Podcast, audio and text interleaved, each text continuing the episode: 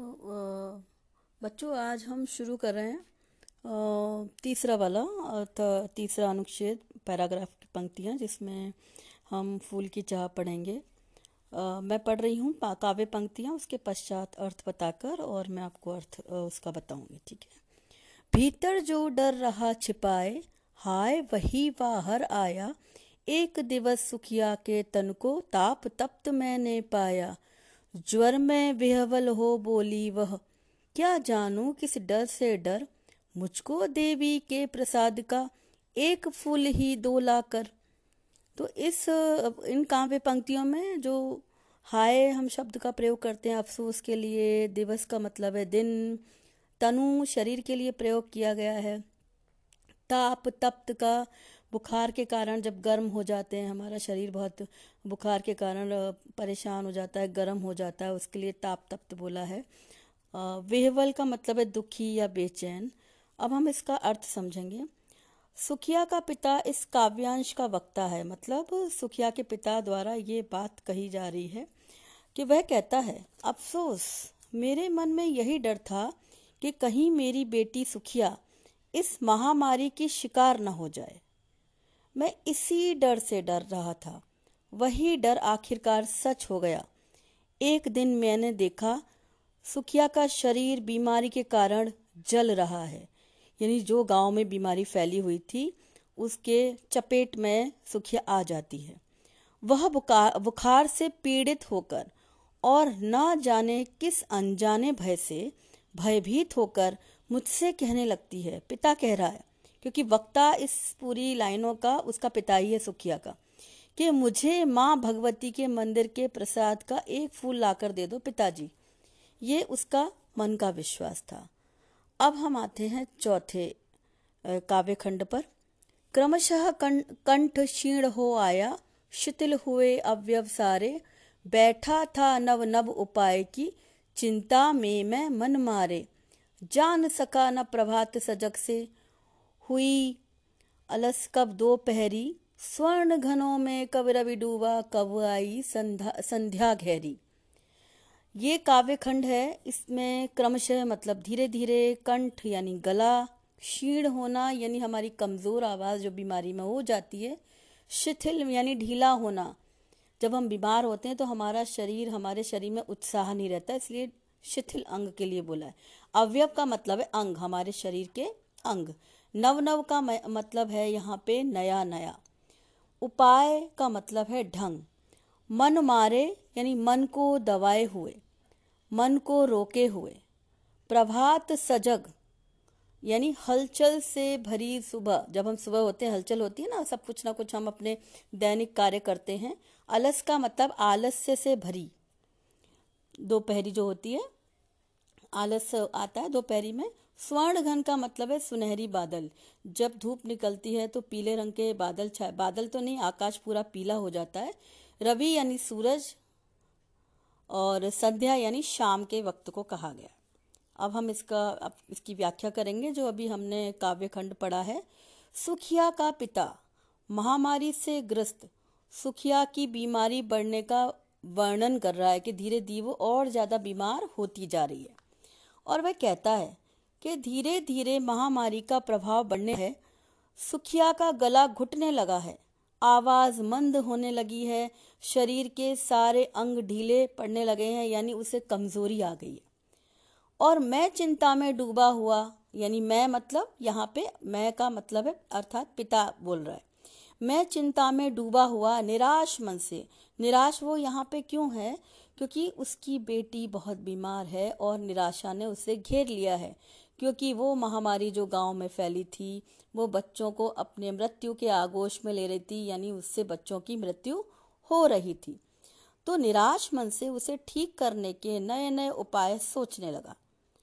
इस चिंता में मैं इतना डूब गया, पिता कह रहा है कि मैं इस चिंता में इतना डूब गया, इतना सोचने लगा कि उसे पता ही नहीं चला, यानी मुझे पता ही नहीं चला कि कब प्रातः काल यानी सुबह हुई और कब आलस भरी दोपहरी आ गई है और कब सूरज डूब गया और कब शाम हुई।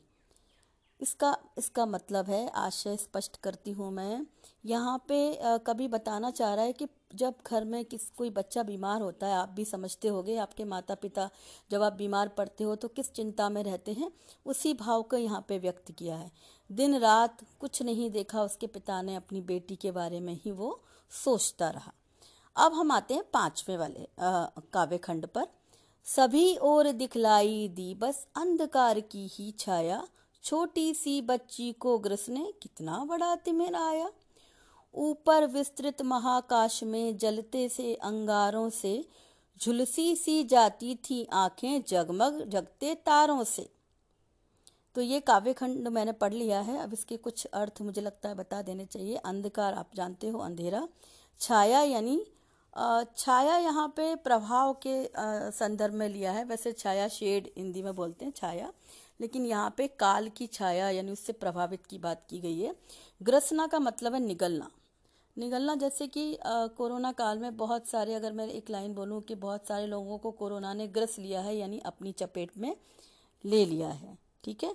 उसके बाद सुखिया, अब फिर यहाँ पे झुलसी सी जली हुई आँखें मतलब जब हम दुखी होते हैं तो हम जैसे महसूस करते हैं, हम रोते हैं तो यहाँ पे उसी विषय में बताया है, तिमिर मतलब अंधेरा, विस्तृत यानी चौड़ा फैला हुआ, महाकाश यानी खुला हुआ आकाश, महा प्लस आकाश, ठीक है?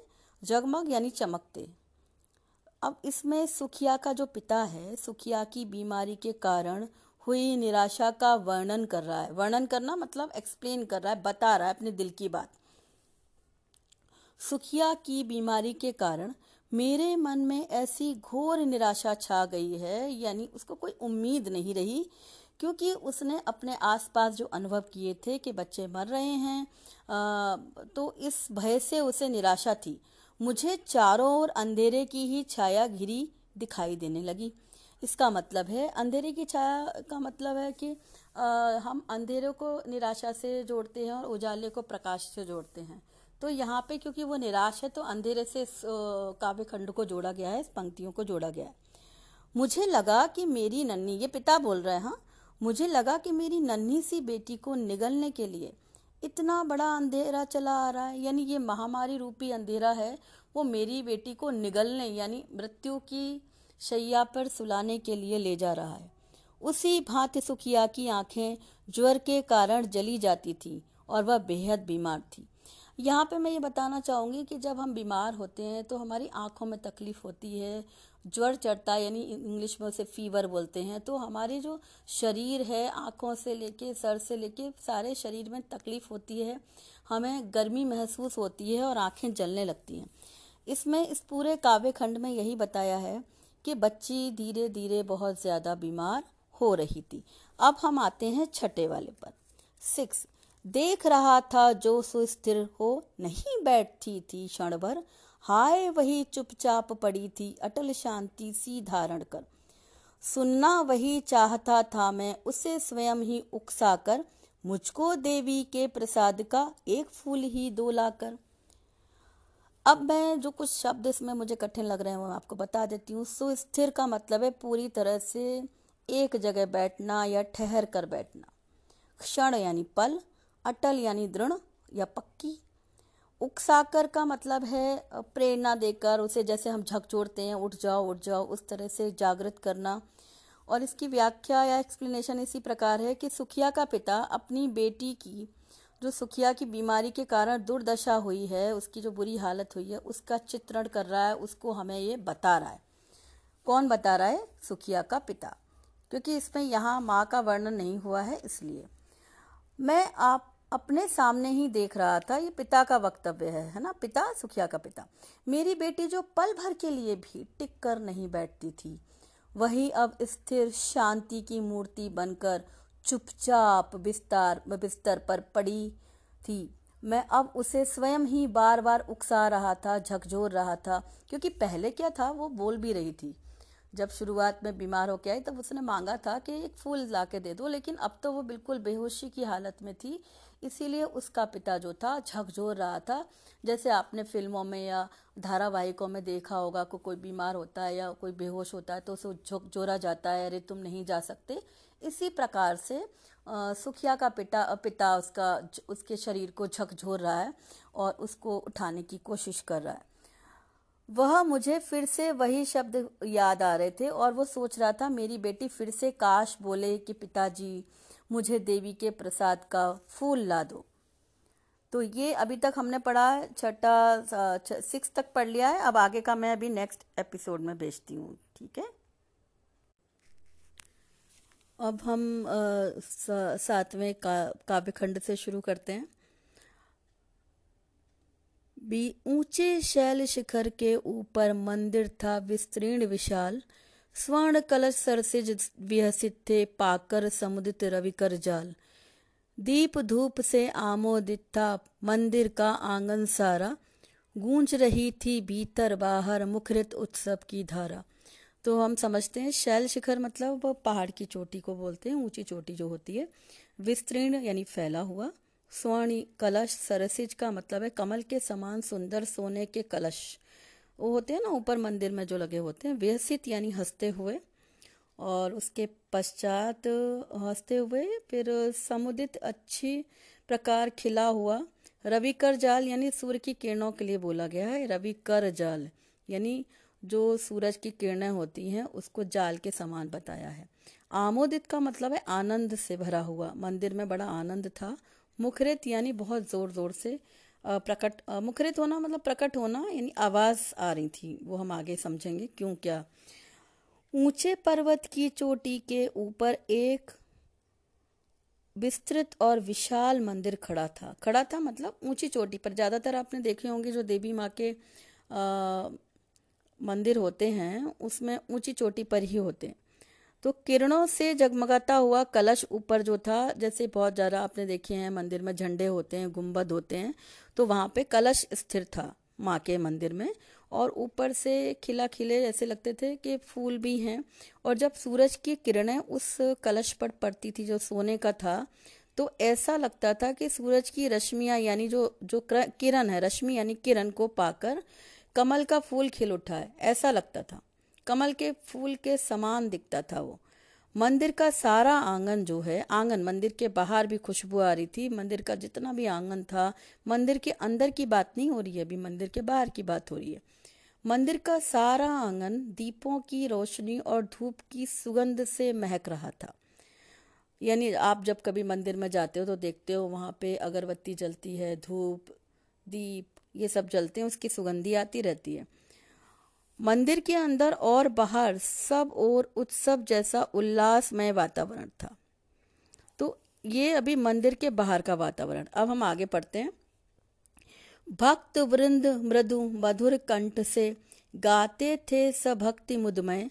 पतित तारिणी पापहारिणी माता तेरी जय जय जय। पतित तारिणी, तेरी जय जय। मेरे मुख से भी निकला बिना बढ़े ही मैं आगे को जाने किस बल से डिगला? तो यहाँ पे वृंद का मतलब है ग्रुप समूह, मुदमय का मतलब है प्रसन्नता, सहित का मतलब प्रसन्नता सहित मुदमय, मय का शब्द होता है सहित या साथ में। पतित तारिणी का पतितों का उद्वार उद्धार करने वाली, यानी कि आपके जो जो भी पाप होते हैं, उनको दूर करने वाली हम अपनी शक्ति को मानते हैं, हम दुर्गा को मानते हैं। ढिगला का मतलब है ठेला गया, ढकेला गया। यानी आप मंदिर में जाते हो, लाइन में लगे हो और पीछे से धक्का आता है और आप आगे बढ़ जाते हो तो उस हिसाब से यहाँ पे बताया है कि वो लाइन में लगा और धक्के से आगे पहुँच गया। ठीक है, अब इसका मैं अर्थ बताती हूँ।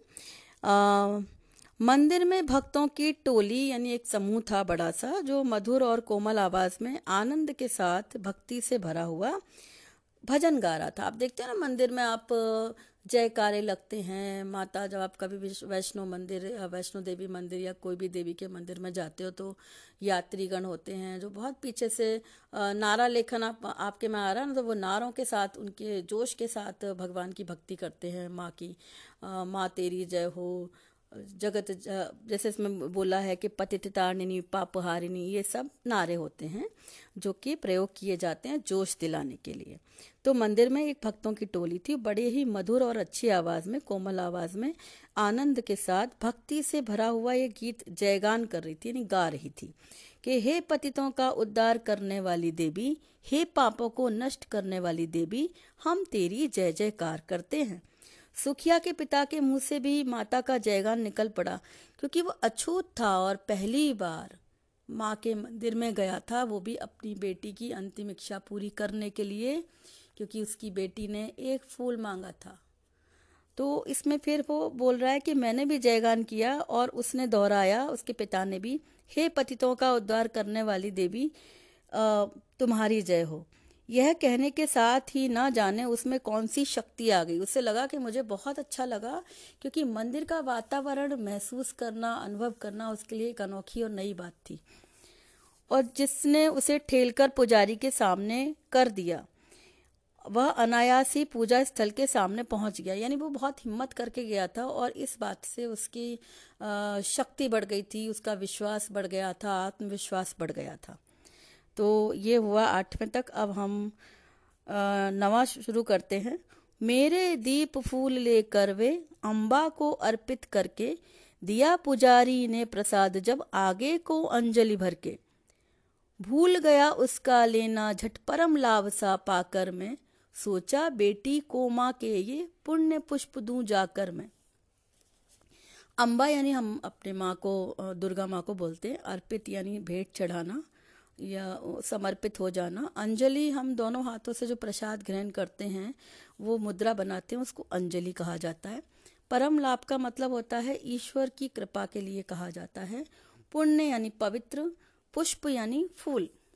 अब यहाँ पे कहा गया है कि देवी माँ के प्रसाद का फूल लेने के लिए सुखिया का पिता मंदिर में पहुँचा। उस समय का वर्णन करता है वो कि मुझे माँ का माँ की पूजा का प्रसाद तो दिया, परंतु मैं फूल पाने की प्रसन्नता में, क्योंकि प्रसाद तो सब होता है ना, उसमें फूल भी होता है कुछ प्रसाद खाने का होता है, बहुत सारी चीज़ें होती हैं, लेकिन क्योंकि उसकी बेटी ने फूल मांगा था, वो फूल पाकर ही इतना प्रसन्न हो गया। तभी पुजारी ने दोनों हाथों से उसे पूजा का प्रसाद दिया। हम सब मंदिर में जाते हैं, हम जानते हैं हमें कैसे प्रसाद लेना है। परंतु मैं फूल पाने की प्रसन्नता में उस प्रसाद को लेना भूल गया। मुझे तो वह फूल ही ईश्वर की अनुकंपा यानी कि कृपा जैसा लाभकारी लगा।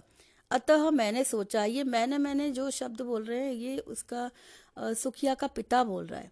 अतः मैंने यही सोचा कि जल्दी से घर जाकर अपनी बीमार बेटी को माँ का ये फूल दे दूँ, जिससे वो स्वस्थ हो जाए। हम सबका ऐसा विश्वास होता है कि जब हम बीमार होते हैं या हम दुखी होते हैं तो हम मंदिर या भगवान के सामने जाके अपनी सारी दुखी बातें या निराशा की बातें कर सकते हैं। और पता नहीं, एक विश्वास होता है कि सब ठीक हो जाएगा। क्योंकि आप देखो, बहुत सारे लोग अपनी मन्नत मांगते हैं, ये हो जाएगा तो मैं ये करूँगा, वो करूँगा। एक विश्वास होता है कि मैं शिरडी जाऊँगा, मैं वैष्णो मंदिर जाऊँगा, मैं सिद्धि विनायक जाऊँगा। ये सबके मन में एक श्रद्धा का भाव होता है। तो वही यहाँ पे बताया गया है।